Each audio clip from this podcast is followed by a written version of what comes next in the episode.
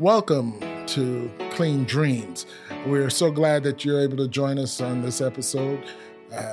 Before we go forward, we want to go ahead and thank all those who are contributing their talents to the broadcast.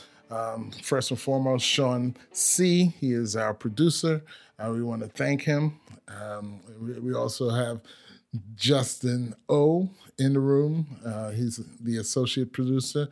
And sitting with us tonight, willing to share his experience, strength, and hope with the 12 steps and his recovery is Alonzo J. My name is Troy A. Please pray for me as we go through this process. We hope that you will find it valuable in your recovery. We ask that you take a little time and get away from whatever it is that pulls you towards drugs and alcohol. If you need help, we want you to go ahead and log on to our channel at either on Facebook or at cleandreams.org and our YouTube channel, which is soon to launch. But without any further ado, I'd like to introduce a good friend in recovery, and he has been a witness to my own journey through recovery and the 12 steps. We've had numerous occasions to 12-step others and take people through the book. I want to bring to you Alonzo J. All right, family. I'm Alonzo J, but before we proceed, I'd like for us to say a prayer. I've been schooled by a guy named Kent Coleman, and that's who y'all really need to be listening to. But of the many things he has to say, he says it's possible not to pray enough, but it's totally impossible to pray too much. So let us pray. Heavenly Father, please reach out and touch this assemblage of recovery. Please use me as your instrument so that I can share your word, your promise, your love, and allow me to touch someone. Also, allow me to breathe out Alonzo and breathe in you, dear God. In your son's name I pray, amen. My name's Alonzo J, and I'm an alcoholic and an addict. And I want to say that the program I embrace is not a religious one. It's a spiritual one. You know, the cornerstone of all of this is that I seek a higher power that will protect and bless me and assist me in resisting and not succumbing to alcohol and drugs. Little background information. I'm 66 years old. My sobriety or my rebirth date is September the 9th, 1992, which means I have a little over 25 years of abstinence and on many occasions sobriety. I want to explain that just a little bit. It says in the big book, we feel the elimination of our drinking is but a beginning. A much more important demonstration of our principles lies in our homes, occupation, and affairs. And I take that with me and I embrace that because while I haven't had a drink or a drug in some time, my behavior can still be alcoholic. It can still be selfish and self-centered, fearful, not aligned with the principles and not aligned with what God would have or the God of my understanding would have me do. So I just wanted to throw that out. And the reason that I wanted to pray first is because this is not about me. It's not about any of the people in this room. It's really about the will of the God of my understanding and trying to express and put that out there. You know, when I was out there using, I had a God that I would pray to.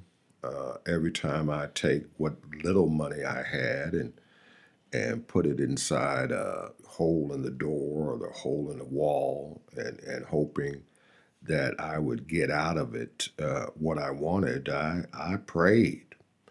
I prayed to God, you know, every time I was in trouble, or whether it was a hit and run of a police vehicle, or, you know, getting stopped in a neighborhood I had no business in with pending outstanding warrants and that would cause me to be taken to jail. You know, I would pray, you know, and I would pray hardest that when I got what I wanted or what I was given, that it'd be real, that it wouldn't be fake, it would get me high, and I would enjoy it, you know. But I don't know how many soap flakes I purchased. You know, if you haven't figured it out, my primary drug of choice has been crack cocaine. You know, when I started using in the 80s, they called it freebase. Freebase? Yeah, freebase. And what you would do is you'd get some cocaine, the purer the better, cook it up, and it would form a crystal rock, and that's what you would smoke. And when I took that first hit, sometime, I don't know, 1980, 1981, the high I received was a high I would continue to chase until 1992. And I never, ever got that same high, but I would chase it. The literature tells me that when I tell my story, I'm supposed to talk about what it was like, then what happened, and what it's like now. Let me just give you a quick preview of what it was like and what it's like now. In my addiction, I was charged with taking care of my great aunt, who ultimately went on to live to be about 103. But what I would do, and I won't even talk about how I stole thousands of dollars from her estate that I never, ever got to pay back personally. But what I would do is I would prop her up on that portable toilet and leave her there for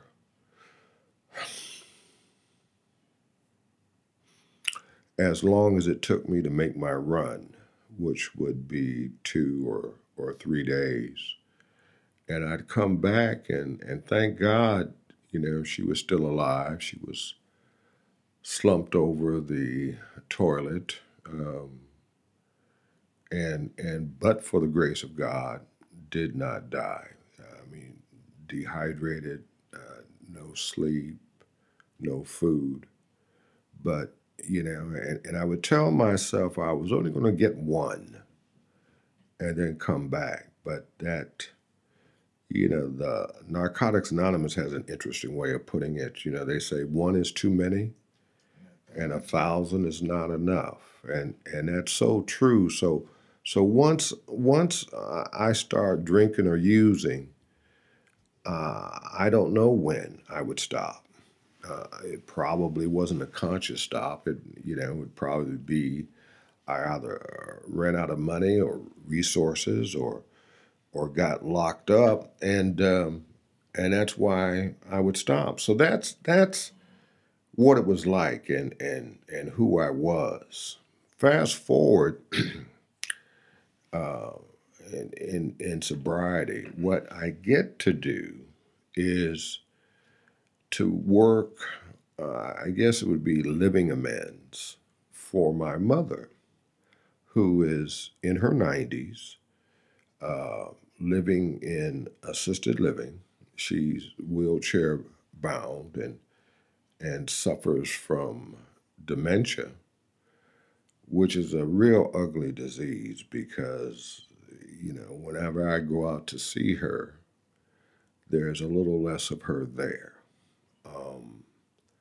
But you see, you know, but for the grace of God, these 12 steps, I'm working the guidance of a sponsor and the big book of Alcoholics Anonymous, the first 164 pages, which has become most important to me. It's my textbook, it's my guard, it's my yardstick on how I can not drink or use one day at a time. I'm not stealing from her estate. I get to try and make her as comfortable as possible as she moves into her twilight years. You know, people have told me that I'm in the midst of what one might say, you know, the long goodbye. And it's hard. And I'm so grateful. God knew what he was doing when he helped me or directed me or allowed me to get sober when I did. I don't want to speculate on whether or not I could get sober now, given life circumstances and the excuses such circumstances might provide for my addiction. So that's a little caricature, if you will, of what it was like and what it's like now. So I'm not going to spend much more time. I'm not going to give a drunkalogue or a drugalog or in any way glorify my using.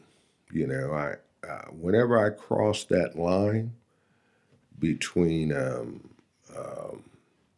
well, the big book tells me there are three stages. There's the casual or regular drinker. Then there's the hard drinker. And then there's the real alcoholic. Now, I don't know if there's an analogy in Narcotics Anonymous between, you know, the occasional or casual or ordinary user and the head user and the real addict. You know, it's not in my experience. You know, when I took that first hit, it was over, and. But that's what it says. So anyway, the bottom line is there was very little I would not do to get one more.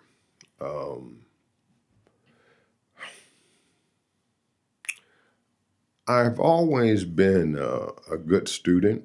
I got good grades through high school, college, and law school. Ultimately, I would graduate law school in California, and I passed the California bar at the first taking of the exam, and went into the district attorney's office. That's where I began my legal career. And what I was supposed to do was to, almost like Superman, you know, defend truth, justice, and the American way. And it quickly became something else. You know, now don't get it twisted. I drank alcoholically as I look back, you know, probably from college on. But it and in law school, I would use hallucinogens and marijuana and and other drugs, but what brought me to my knees was the cocaine, and that wouldn't come into play until the late 70s, early 80s, and once I did it, and I think, you know, I went straight to smoking cocaine, and they called it then freebasing, and I described a little bit about that, and you know, it's interesting that I would take these precautions to limit my use. You know, I thought if I didn't know how to cook it up, or if I didn't keep the whatever you call it, the well, the indicia of using the ceremonies, I guess, of preparing cocaine, it would keep me from using too much, that I'd have to rely on somebody else, you know, to prepare it for me. And I thought that would keep me from crossing that line or crossing over. As I saw the guy who introduced me to it, you know, I witnessed his fall. I witnessed the progression of his use and how it impacted him personally and professionally. And, you know, for any normal individual, that might be, you know, cautionary. You know, if you see somebody burn their hand on the stove, there's no reason logically for you to put your hand on that stove. But that logic didn't reach me. So I saw what happened to him. I saw him lose his marriage. I saw him lose his job. I saw him almost lose his life. And all I did was to follow him. So while I was working in law enforcement, you know, if you will, as the big book says, you know, I lived at the very least a double life, because the people I would prosecute and go after during the day at work were the very same people I hung out with after 5 o'clock, you know. I've been taught that what I have is a disease. It's a disease of the mind and the body, and it all starts basically with the mind and my thinking, and my thinking quickly became obsessive, and that would suggest it's thinking that overrides all else. You know, I've already told you I witnessed the man who introduced me to smoking cocaine. I witnessed his fall, and that wasn't enough. And you know, I even had some sense of what it was doing for me, not to mention the irony and illegality of what I was doing. You know, I was a trusted servant of the people. But, you know, I would do the cocaine en route to work, away from work, during work, and the most incredible thing is that you know, back then they gave you a check. There was pre-auto deposit and what have you, and they'd give you a check, and whenever payday was.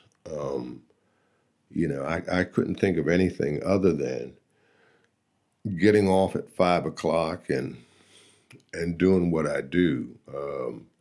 And of course, when I got that check, I didn't deposit it in my bank account, because my bank account was already overdrawn, and too much of my dope money would be taken up by it being overdrawn. And so I would take the check and go to the check cashing place, cash the check, and then maybe I would get a number of money orders, either made out to the various responsibilities, rent, utilities, telephone, etc., and spread those money orders among my trusted friends, which means the non-addicts and alcoholics, and telling them to hold on to it. And under no circumstances do you give me this money order back before such and such a date. And then what would invariably happen, 3-4 o'clock in the morning, I'd be pounding on their door, demanding my money. And so it didn't take too long before people would no longer take those money orders. They didn't want the hassle or the bother with my showing up. And it was sad. So I'd use and drink and, you know, to the bitter end. And if the cocaine or the freebase wasn't available, then it was, you know, those, not moonshiners. What do you call those folks who? Bootleggers. Bootleggers, right? And, you know, anything to take me out of me, right? And I would quite literally go on to the bitter end. You know, I already told you about my great aunt and what I was willing to do to her to get one more. So that's what it was like. So I guess, you know, around about 84, it was getting to crisis mode, and I was beginning to lose the ability to get out of scrapes, and ultimately this resulted in, you know, by 1986. The DA's office was tired of me, and they wrote me a letter demanding my resignation on pain of taking me before the bar, California bar, the institution that governs attorney, and getting me disbarred, that I would submit my resignation. And I did that. So, you know, my first attempts to get people off my back and to placate the various folks, whether it be at work or, you know, I believe that I had them fooled, but I guess not, you know, because I'm sure that, you know, I hung out with dealers and what have you, and I'm sure that they would, when they got busted, that they would give me up. So I don't know what they knew, and probably when I look back on it, the out they offered was probably a blessing, because they probably had sufficient information or documentation to prosecute me, and that would be ugly. So, but from 1984 to 1992,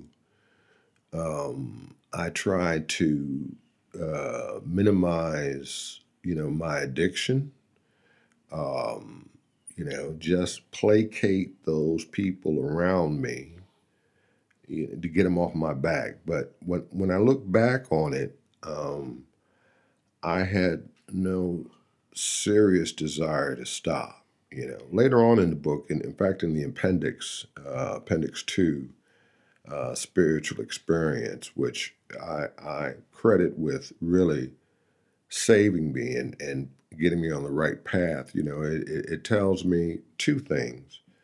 One, and let me back up. From 84 to 92, I kept popping in and out, and one of the consistent things in meetings would be, these folks were talking about a beautiful relationship they had with the God of their understanding, and there was no single fact in their life that was more important than that relationship. And I knew that I didn't feel on the inside what they were talking about on the outside. So I felt doomed. It would never happen. I already told you about the only God I knew. When I was using, I'd crumble up my money where there was $100 bill, $20 bill, or 33 cents, when that's all I had, through the hole in the wall, to get what I needed. But I didn't know who this God was, or the flavor of the God that these people were talking about. And I said, well, that'll never be me. I just don't feel that way. I'm doomed. And then I got introduced to that part at the direction of a competent sponsor, I might add, who had the nerve and audacity to tell me to get a dictionary, to look up, some words and some meanings, because, and I would tell him that I'm a highly educated individual, and I don't need such things. Don't you know that I'm a trial attorney, and I have a 93% win ratio in my cases, and I'm a bad mother. Shut your mouth.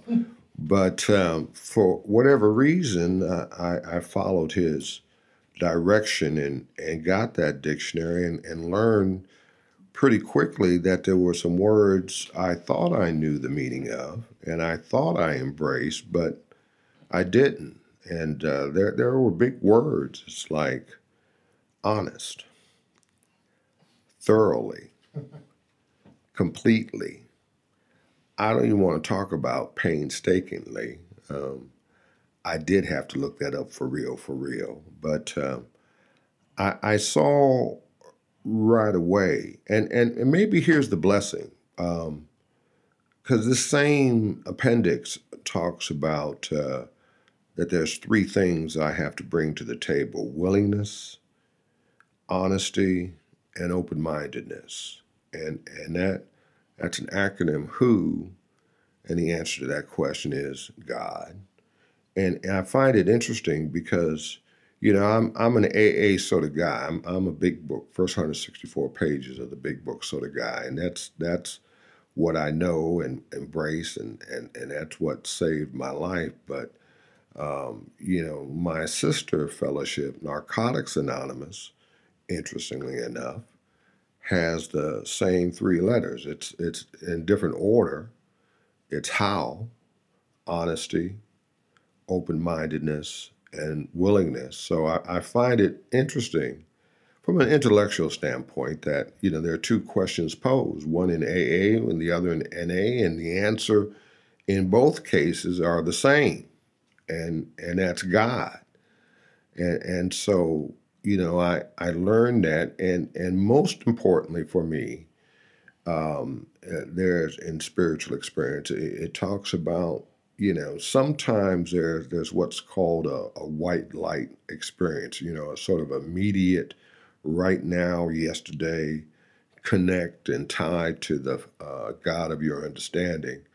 And I never had that, and it apologized because the first couple editions of the big book, you had Bill's story, and you had another one, Our Southern Friend, I think. And in both those stories, the actor or the protagonist, Bill Wilson and the Southern Friend, had an immediate, sort of God consciousness and connections, and was able to move on. But they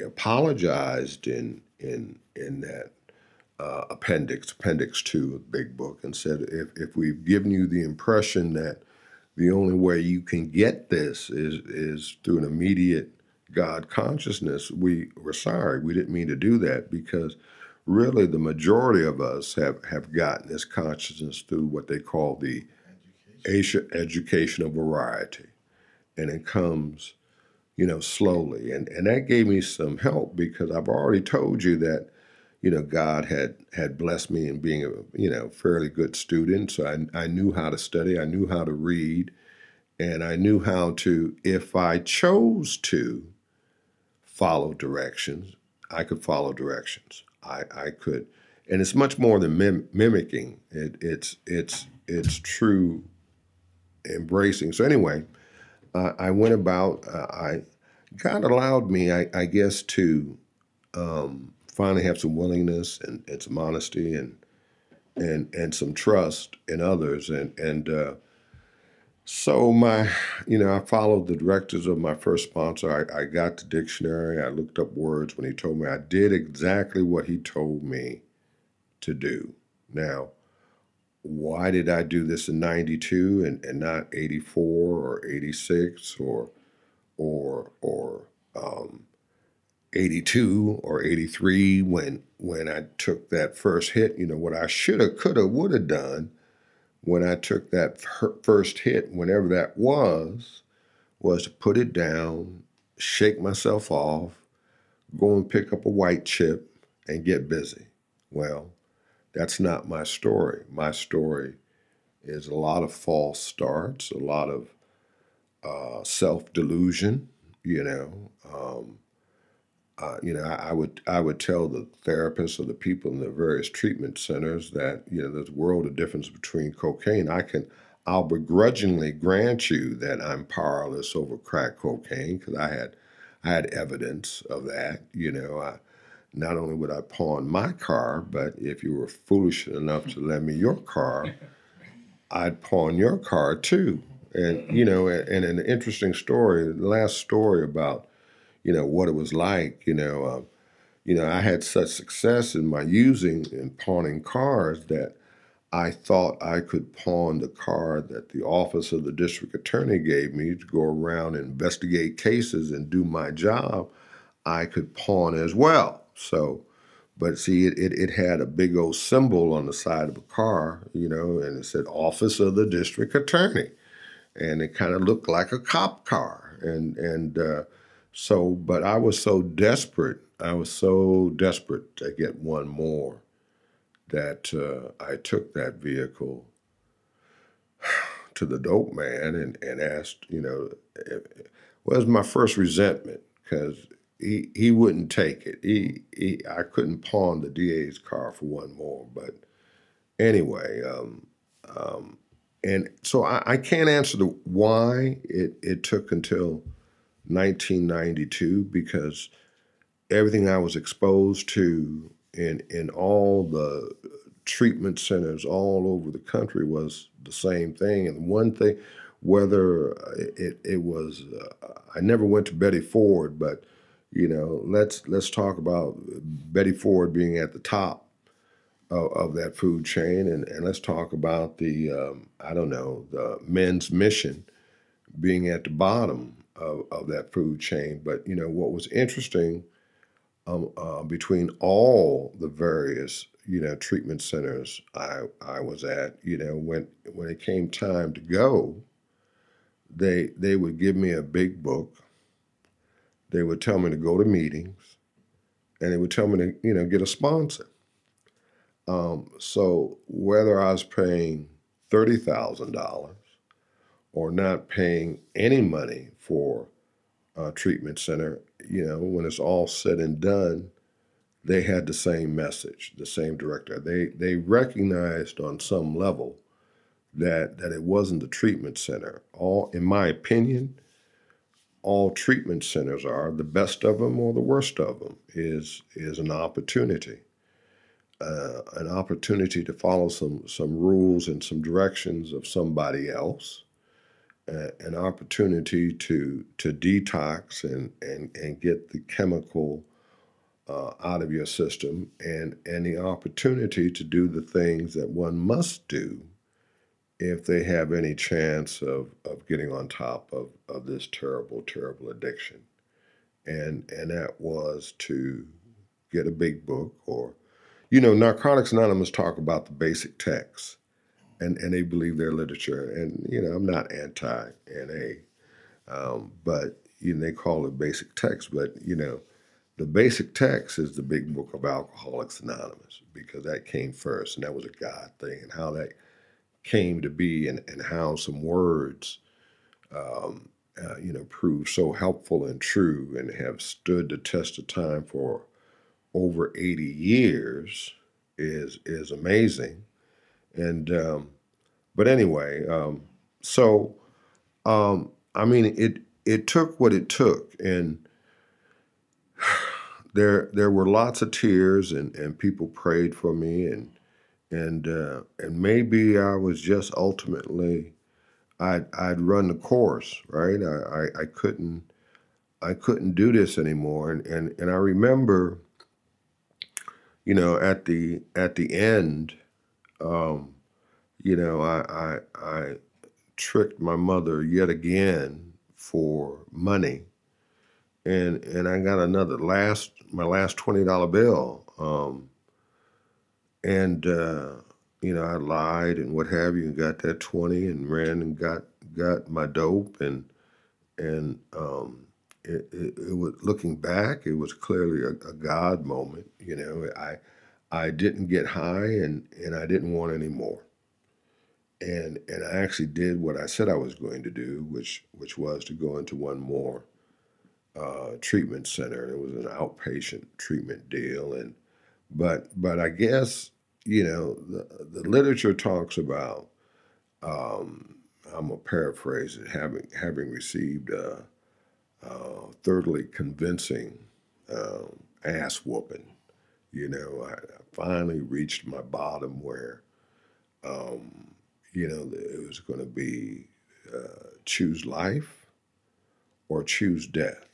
And I guess at that moment I chose life. So, you know, so that's what it was like. And so what happened was, I came to that critical fork in the road, and looking back, you know, it was certainly God's blessing and peace, and also the kindness of yet another man who was willing to take me through the steps. And for some reason, I listened and did as he directed. Now, it's interesting. My first sponsor was a pure alcoholic, although he had some experience with other forms of alcohol, you know, and he kind of took me initially through the steps, pretty much like they must have done back in the day before there was even a big book, you know. We are so blessed to have so much literature and speaker meetings and conventions and study guides and all this material that's out there, you know, and it's so helpful. But, you know, you got, you know, the birth date of Alcoholics Anonymous, I think is June 35 or something like that, because and you know, they select that date because that's the date that the first person Bill Wilson tried to help, Dr. Bob, got and stayed sober. See, but before that happened, you know, Bill's boy, Ebby Thatcher, knocked on Bill's door and tried to help him, and you know, and it shows, you know, the sort of basis and power of one alcoholic or addict helping another. You know, when Ebby knocked on Bill's door in 1934. During Bill's second detox and before his third and final detox, you know, Bill knew him, you know. They got drunk together. So, I mean, Bill knew him. And what showed up on his porch was not the man that Bill would get drunk with. I mean, you know, he had a whole different flavor. And see, the reason why I get to be helpful today to others, you know, that are suffering from alcohol and drugs, when I tell a little bit about my story, they know that I did alcohol and dope like they did. See, I'm not talking out the side of my mouth. I'm not talking about something that I learned from a book, you know. You know, I may have a degree in recovery, but that comes from experience and God. See, so that's why they're willing to listen, right? Because I did it like they did it. So, and that was true with Ebby and Bill, and so it goes. And when they got together, you know, that started something. And Bill would then try to pass on to others what Ebby gave him. And initially, you know, he complained the first 6 months, you know, he was complaining to his wife, Lois, who was also a saint, that he wasn't getting anybody sober. And Lois has reported to have said, well, you haven't had a drink. So there's one of the foundations, if you will, of true recovery. In order to keep it and get it and continue it, you know, they talk about some craziness. And in order to keep it, you got to give it away. What kind of sense is that? You know, if I wanted to keep my drugs, I certainly would give my drugs away. You know, that makes no sense. But that which I have received and enjoy today, my freedom from addiction, right? The only way I can keep it is by giving it away. And you know, it says on page 85 of the Big Book, we are not cured of our alcoholism. What we really have is a daily reprieve contingent on the maintenance of our spiritual condition. That's another part that's real helpful to me, because as I was bouncing in and out from 84 to 92, there would on occasion be people who at the time of their departure had more time than me. And I couldn't understand, you know, why they kept going back to drinking, you know. And I said, well, you know, if this guy had 2 years and he went back drinking and I got, you know, 60 days, it's only a matter of time. So I might as well go now, right? Well, but that simple line, page 85 of the Big Book, you know, we are not cured of our alcoholism. What we really have is a daily reprieve contingent on the maintenance of our spiritual condition. Let me know that there are only two reasons why I might pick up a drink. Either I didn't stick around long enough in the first place to earn that spiritual condition, which is a direct function of working all 12 steps in order as outlined. I don't have to put any cut on my recovery. I didn't like cut on my dope, so I don't know why I should have cut on my recovery. Right. You know, but if I do that, then, you know, I'll earn that spiritual condition. See, so, and once having earned it, all I have to do is maintain it. And guys, it's easier to keep something you have than to get something you don't. So that's why I'm here right now, as a matter of fact, you know. I had a lot of better things, you know, to do today, like be in bed and not sleep, which ties into something else I'm going to talk about in a moment about what it's like now. But so anyway, educational variety, work the steps in order. I had enough faith, I guess, or let's use that word, willingness, to give this thing a shot. I mean, an honest shot. And I followed the directions, and, you know, I used the skills God gave me, you know, as a student, you know, to study and understand and do the work in order. And eventually I was contacted, and I began to build that relationship, the ultimate relationship with the God of my understanding and a power greater than myself that would protect me if I did certain simple things. So, you know, I got that. And how long after September the 9th, 1992, that I had the defense, I had the spiritual condition or the psychic change, I can't tell you, nor can I pinpoint the exact point when I had this relationship with God, but it came, you know. So all I got to do is maintain it. Now, I'm going to draw an analogy that I think is appropriate. Let's assume that we're not in good physical shape, right? We have one too many banana and peanut butter fried sandwiches. Shout out to Elvis. And, you know, we don't work out, none of that. And we have terrible diet and, and we want to get, you know, in good shape physically. So maybe we might want to go to the gym, and maybe we might want to get a personal trainer, and maybe we might want to follow what that personal trainer tells us to do. And so after a period of time of going to the gym and working out and working some muscles that you haven't worked, and getting a little nutrition and following some directions, you get into shape. You know, I don't know how long that takes. You know, it takes however long it takes, but you're in shape, you know, and that's real interesting, because at 66, I could certainly benefit from that, you know, because I'm not the guy I was when I first came in the room, and I'm clearly not 24. I got a 24-year-old in the room who I absolutely hate. I hate him because it appears that he's made a decision at 24 that it took me to 40 or 41 to make, but...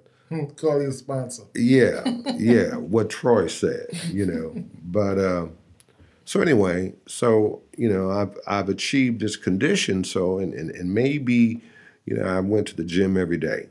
Right, I call my trainer every day, and you know, listen, and I leave those fried banana peanut butter sandwiches alone, and so. But then here's the deal, you know, I suddenly think that, well, you know, I got this. I'm in shape, right? I'm looking good. The girls are looking at me again, and I can do something about it when they look at me again. So I suddenly decide that, well, you know what? I don't need to go to the gym, right? I don't need to continue to follow this diet, right? In fact, let me stop calling my trainer and looking for guidance, because I got this, because I'm, you know, hell, I'm Alonzo Esquire. Anonymity. But... you know, that's, so we already know what's going to happen, right? I'll blow up again and return to my deal. So, you know, recovery is the same way, in my opinion. If I stop doing completely all the things I did initially to get and stay sober, then I'm going to return to a drink. You know, and that's the failure of the maintenance of the program. And as I said earlier, it's my experience that it's easier to maintain something that you got than to get it. And, you know, God willing, one day at a time, I won't have to answer the scientific question if I could come back to recovery after 25, almost 26 years of sobriety. Because I believe there's an inverse relationship in the likelihood of doing that. The more time you have, God forbid you go out, in my experience and observation, the less likely it is that you can get back. For, you know, all, you know, we're human beings, and I, you know, I don't want to be evidence for anybody else's recovery of whether or not Alonzo J can come back after having picked up, and it's not necessary. And I have defenses in play. I have a toolbox that's been laid at my feet. I have a God of my understanding. I have a sponsor. That I tell, check this out, I tell him the truth. Mm-hmm. You know, what a radical concept, you know. I talk about how I feel. Now, I just want to digress a moment on what it's like now, and a whole different sort of experience. You know, I'm on fire. I have been on fire, right? And one thing I know about fires is that there are different types of fires. Now, they're all going to burn you and kill you, but, you know, how you're going to treat a grease fire is a little different than how you're going to treat a wood or paper fire. Well, the two sources of my fire, you know, initially I was on fire because I'm an addict and alcoholic, right? And I was blessed to, you know, find that solution to that and work some steps. But over time, in fact, last couple, 2-3 years, I began to battle this overwhelming depression, right? Circumstances, you know, And that depression led me to some insane thinking and thinking, you know, I didn't want to be here anymore. With all this time clean, over 20 years clean. And, you know, I didn't necessarily know where this was coming from. And initially, I thought that the problem was I wasn't working some step right, you know, but as it turns out, that wasn't the case. It was a related but totally separate causation, and I was hurting, and one thing I know for sure is that the depression of my sort can kill me just as easily, maybe even more so than the alcohol and the dope. But I guess, you know, I was blessed. You know, I had sufficient experience and proof with my chemical and alcohol addiction and knowing what worked on that God allowed me to seek out the help I needed.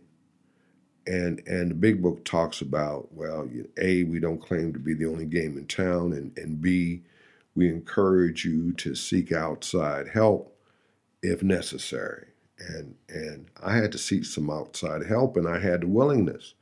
And trust me, when I checked myself into the hospital for my depression, I didn't want to do that, see, because my ego was telling me I got all this time, I sponsor people, I can recite and quote the big book, and I don't know what the heck is wrong with me, but I'm not feeling right.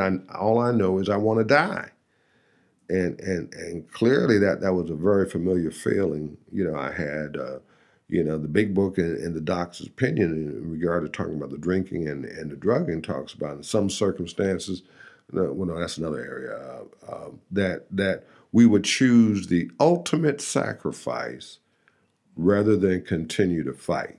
In other words, in my chemical and alcohol addiction, I get to the point where it's so bad that I think, and I don't think I'll ever get out of it, that I suddenly start thinking about taking myself out. You know, I want this to stop.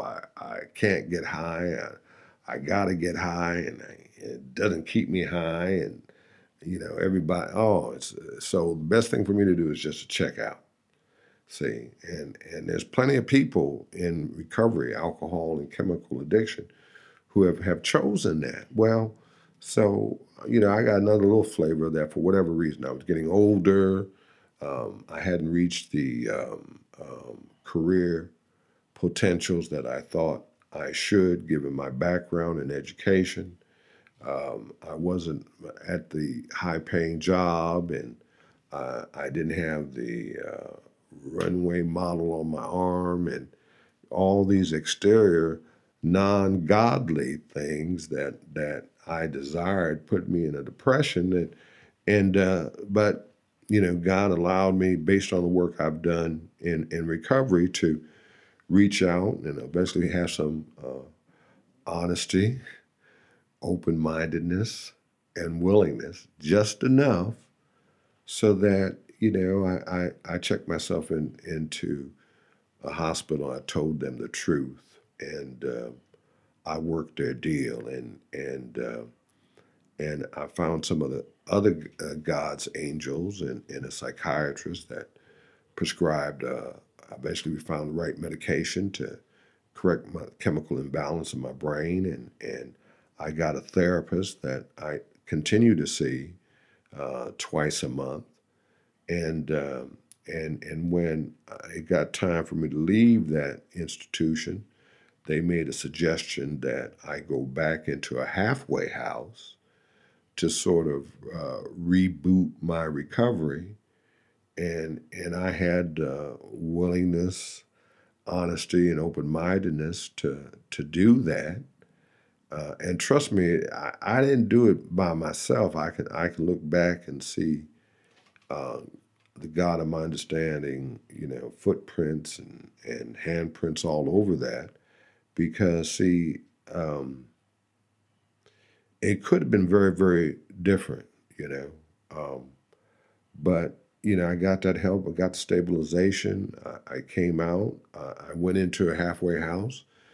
I swallowed my pride and You know, I went into a halfway house and got on their druggy buggy and had to follow, you know, restrictions and same things that everybody, that the guy that, you know, was freshly clean had to do.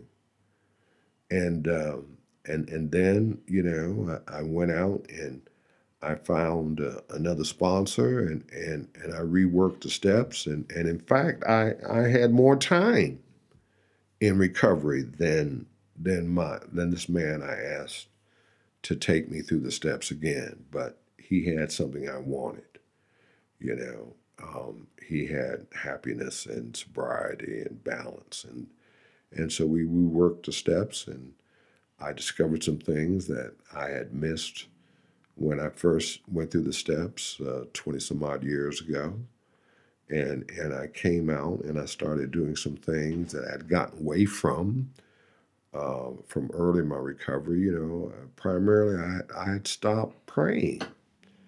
You know, I stopped making God, my understanding, my priority, you know, and I did that again. And so, long story short, once I got kind of stabilized and reworked the steps, I found that the same solution for my addiction was relevant, if followed, for my depression. So that's kind of the deal. So, you know, I believe, I'm a great believer in the literature, and there's a great companion book to the big book of Alcoholics Anonymous, and that's the 12 Steps and 12 Traditions. I'm getting a sign here. Are we close to? Oh, okay. Well, I'm going to bring this to a close. Am I happy, joyous, and free all the time? No. And typically, when someone asks me how I'm doing, my stock standard response, and I'll close with this, is as follows. My sobriety date has not changed, and the people that I owe money to today do not carry guns. God bless you all, and I hope I touched someone. Bye-bye. Well, thank you very much, Alonzo.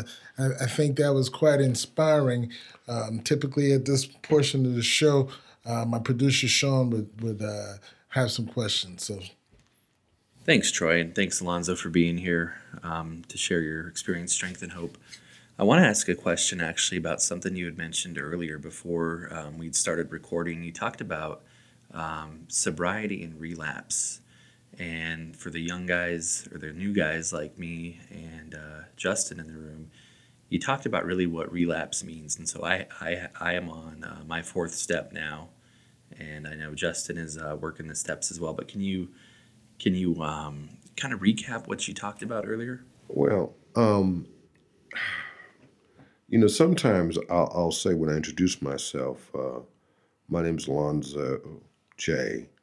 And I haven't had a drink or a drug in over 25 years, and I have on occasion been sober.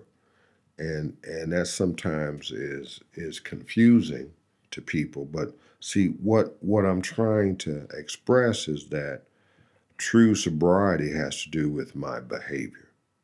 How am I living? You know, if I'm not living by the principles, if I'm not putting God first and the well-being and goodness of my fellows before my own, then I'm really not behaving sober. But the bottom line, the ultimate bottom line, can be contained in same page 85 of the big book. You know, we are not cured of our alcoholism. What we really have is a daily reprieve, contingent on the maintenance of our spiritual condition. That, for me, forms an equation. And there are two parts to that equation. First, it's the spiritual condition or the psychic change, the defense against liquor and dope, right? Which is obtained as a pure function of working all 12 steps in order as outlined in the big book of Alcoholics Anonymous. So I draw a distinction between abstinence and sobriety and say, if an individual has not allowed himself to stay around the program long enough to complete all 12 steps in order as outlined and at the direction of a sponsor, then it doesn't seem like they've earned or obtained that spiritual condition. That being, and when I look back on my deal, and certainly from 84 to 92, that was the deal, you know. I pretty much knew I was an alcoholic and an addict. I pretty much knew that I had to, change something, that I had to get a power greater than myself to combat my addiction. But I certainly never completed the practical program of action. Let me say it again, the practical program of action. That's all 12 steps in order as outlined. I never did that. So therefore, I never earned that condition. So when I would go back out, it wasn't, in my opinion and view, a relapse. Look it up, what the word relapse means. I mean, it's a return from a previous state or an established state. So if I've never established that state in the first place, please tell me what it is I have to relapse from. So that's my view. So now, I believe I have worked all 12 steps. I have earned a psychic change. And so for me, if I were to go back out, it would probably be because I failed to maintain. That's a valid response. For the newcomer, though, can you run through what the 12 steps are? Well, it's simple. The first one is to, admit that it ain't working. I'm powerless over this alcohol or dope or what have you, and as a function of that, my life is chaos. It's unmanageable. I'm doing crazy stuff. That's step one, and then, step two is that there's a solution. There's a way out. There's a God that can restore me to sanity, right? And that's step two, a power greater than myself to return me to sanity. So that's step two. Makes sense. Here's the problem. Here's the solution. All right. Well, step three is, seeing as the solution is over here with God, why don't I turn my life and my will over to this power? Why don't I embrace that power? Why don't I do what millions of others have done, and that's to turn my will and my life over to the care of God. And how do I know that I've done that? It's because I've marched forward and had the faith to work through the rest of the steps. Now I can turn my will and my life over to God in the morning, and 15 minutes later take it back. So if I were to wait around until I was absolutely 100% certain that I've turned my will over and it ain't coming back, I wouldn't get no further. So all right. Having turned my will and my life and way to show that demonstrators work the rest of the steps, let me check out what the status is. I mean, where am I at? What have I done? Where have I fallen? Where have I harmed others? It's called an inventory. If I want to move forward, I got to know where I'm at or where I've been. So we do an inventory of ourselves and put some truth in there, because I'm working with God, I'm working with a sponsor. And it doesn't behoove me, if I'm not completely and thoroughly honest and dig as deep as I can and find out what was wrong, so I don't have to repeat those mistakes before. And then in step five, I admit this. I take the mask away. I stand totally naked and I confess to God and to another human being the exact nature of where I went wrong, right? That's a growing and humbling step. And then, so here's what's wrong, right? Here's what's wrong with Alonzo. Now, in doing that inventory, there may also be some good things I've done, so I got to be cognizant that, it's a true inventory. Assets. There are assets, not just defects. So, but in balance, there's a whole lot more defects than assets. So And what we want to do is clear away the defects, primarily because it's blocking us from God and doing his will. So his true will. So, you know, and steps 6 and 7, you know, I have these defects. And so, you know, I found them from step 5. I got them laid here and it's okay. Here they are. And then 6 and 7, then I'm going to ask God to remove them. Well, and that's the crux. I've always believed that the more insightful and difficult step. It's not step 4 or step 5. It's step 6 and 7. You know, try not to live that way anymore. Try not to be a thief or a cheat or, you know, all the things I was. So, okay. Now, that's valid, right? Because there are times, if I can remember clearly, that I was comfortable in some of the behavior that I engaged in when I was using. Yeah. I was still comfortable. Yeah. And in 6 and 7, I had to drop my panties and admit that it was blocking me from the blessings of he who presides over us all. You know, what did you do when you came to that crossroad? You know, it's an evolution is what it was, you know. They say keep coming back, and it's been a process, you know. One of the main defects was my mistreatment of women.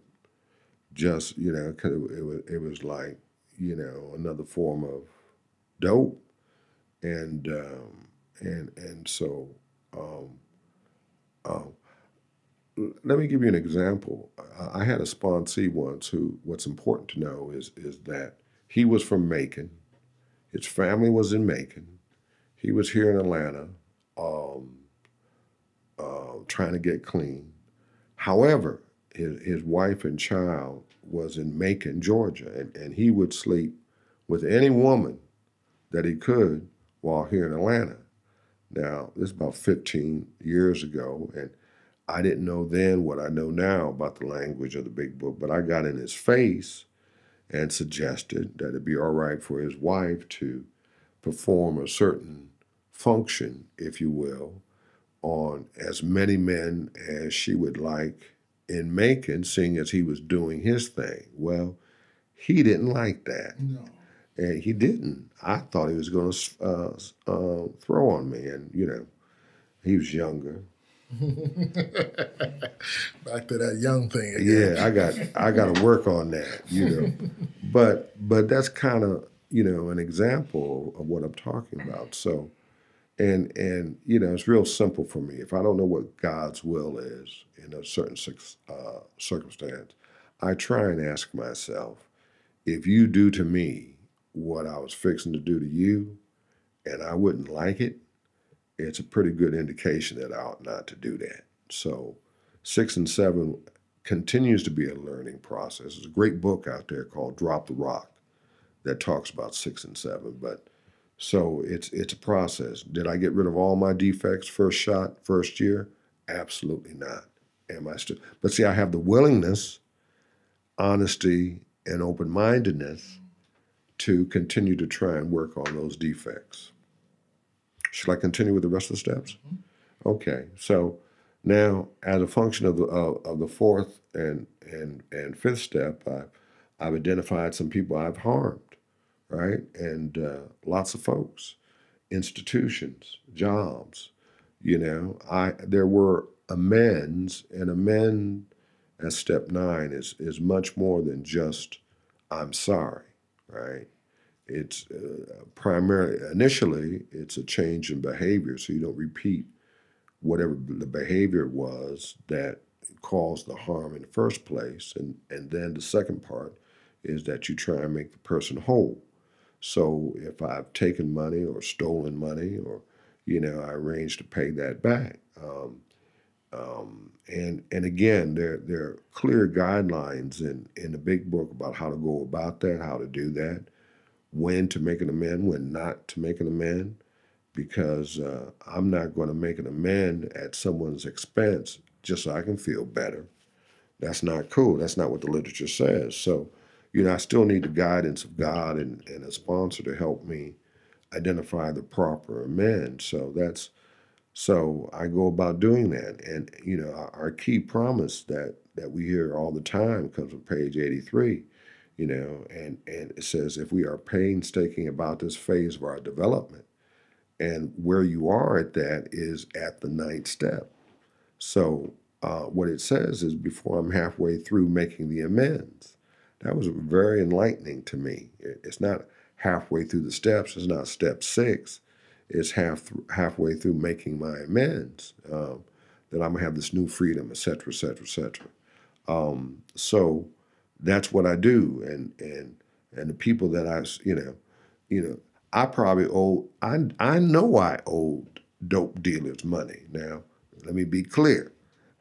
I don't recommend off the top that you go back to the trap and say, Mr. Drug Dealer, I owe you $57.33, and here it is. Oh, you know, I don't suggest that. You can, you know, with the guidance of sponsor and God, there are other ways. Maybe you could take the money and mail it to him if you know where he is. All my dope dealers are probably dead or in prison now. So, but maybe I could take that money at the guidance of a sponsor and donate it to charity or something, right? There's an answer. There's a way to do it.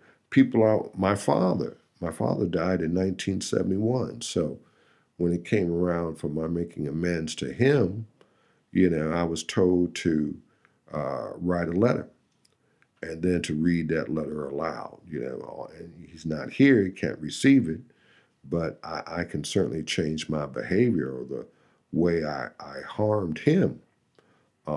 So that's 9. And then, you know, 10 is great. You know, 10 says, yo, I mean, this has been working pretty good, right? But guess what? You're human. So moving forward, you will do other messed up stuff. So what you ought to do is be aware of that. Take immediate inventory and as quickly as possible, apply steps 4 through 9 to whatever you've done today, right? Now the kicker that I love and I can understand as a dope fiend is step 11. You know. And the bottom line is this felt so good doing this. I want some more.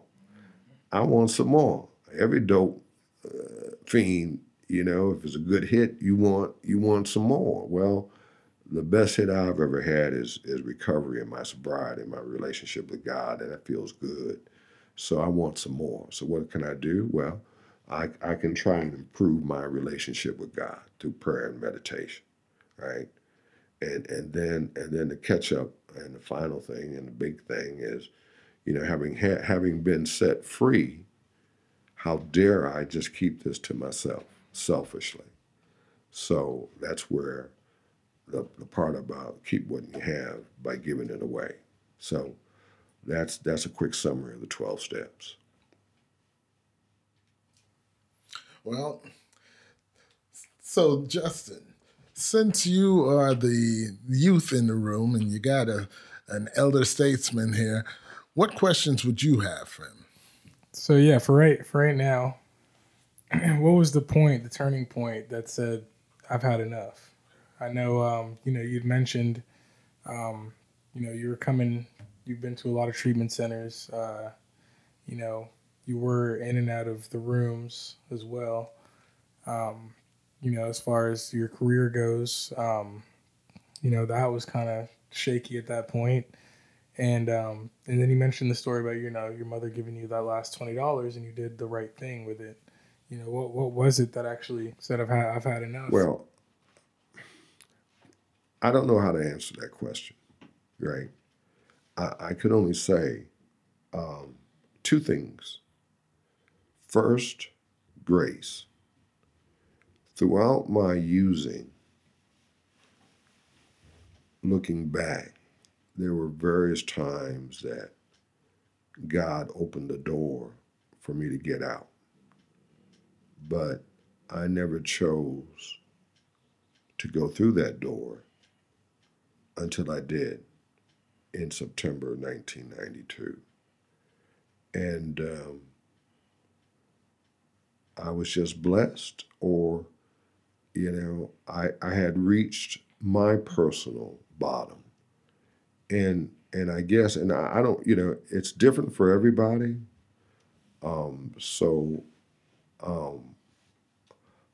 And ultimately my answer would be, I don't know, but I'm glad and blessed that I did.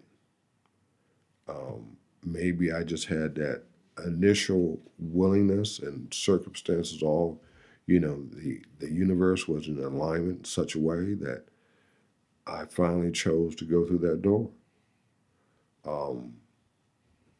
You know, I wish I could give you a more precise answer. You know, I don't know, but I will be eternally grateful that I did. Mm. Mm. Well, Alonzo, I couldn't thank you enough for coming in this afternoon and sitting with us. You know, you are my brother, you know, and I love you dearly. You know, we've done a lot of work together over the years, and it's a fantastic opportunity to actually see you walking about, because I know there's been times when that may not have been possible, you know. So we are quietly praying for you, because I know you're going through a tough time right now, and please know and understand that we're here for you. You know, you're not in this thing alone. We're so blessed to have had you this afternoon. Thank you very much. You're welcome. Thank you. And those of you who are new, if you're looking for a way out, you know, we think we found one. It's in the 12 steps. And if you're in the Atlanta area, please feel free to come join us in either the Alpharetta Group or at 8111 in Roswell, Georgia. Or you can log on to cleandreams.org, or even find us on YouTube. We're thankful that you're here.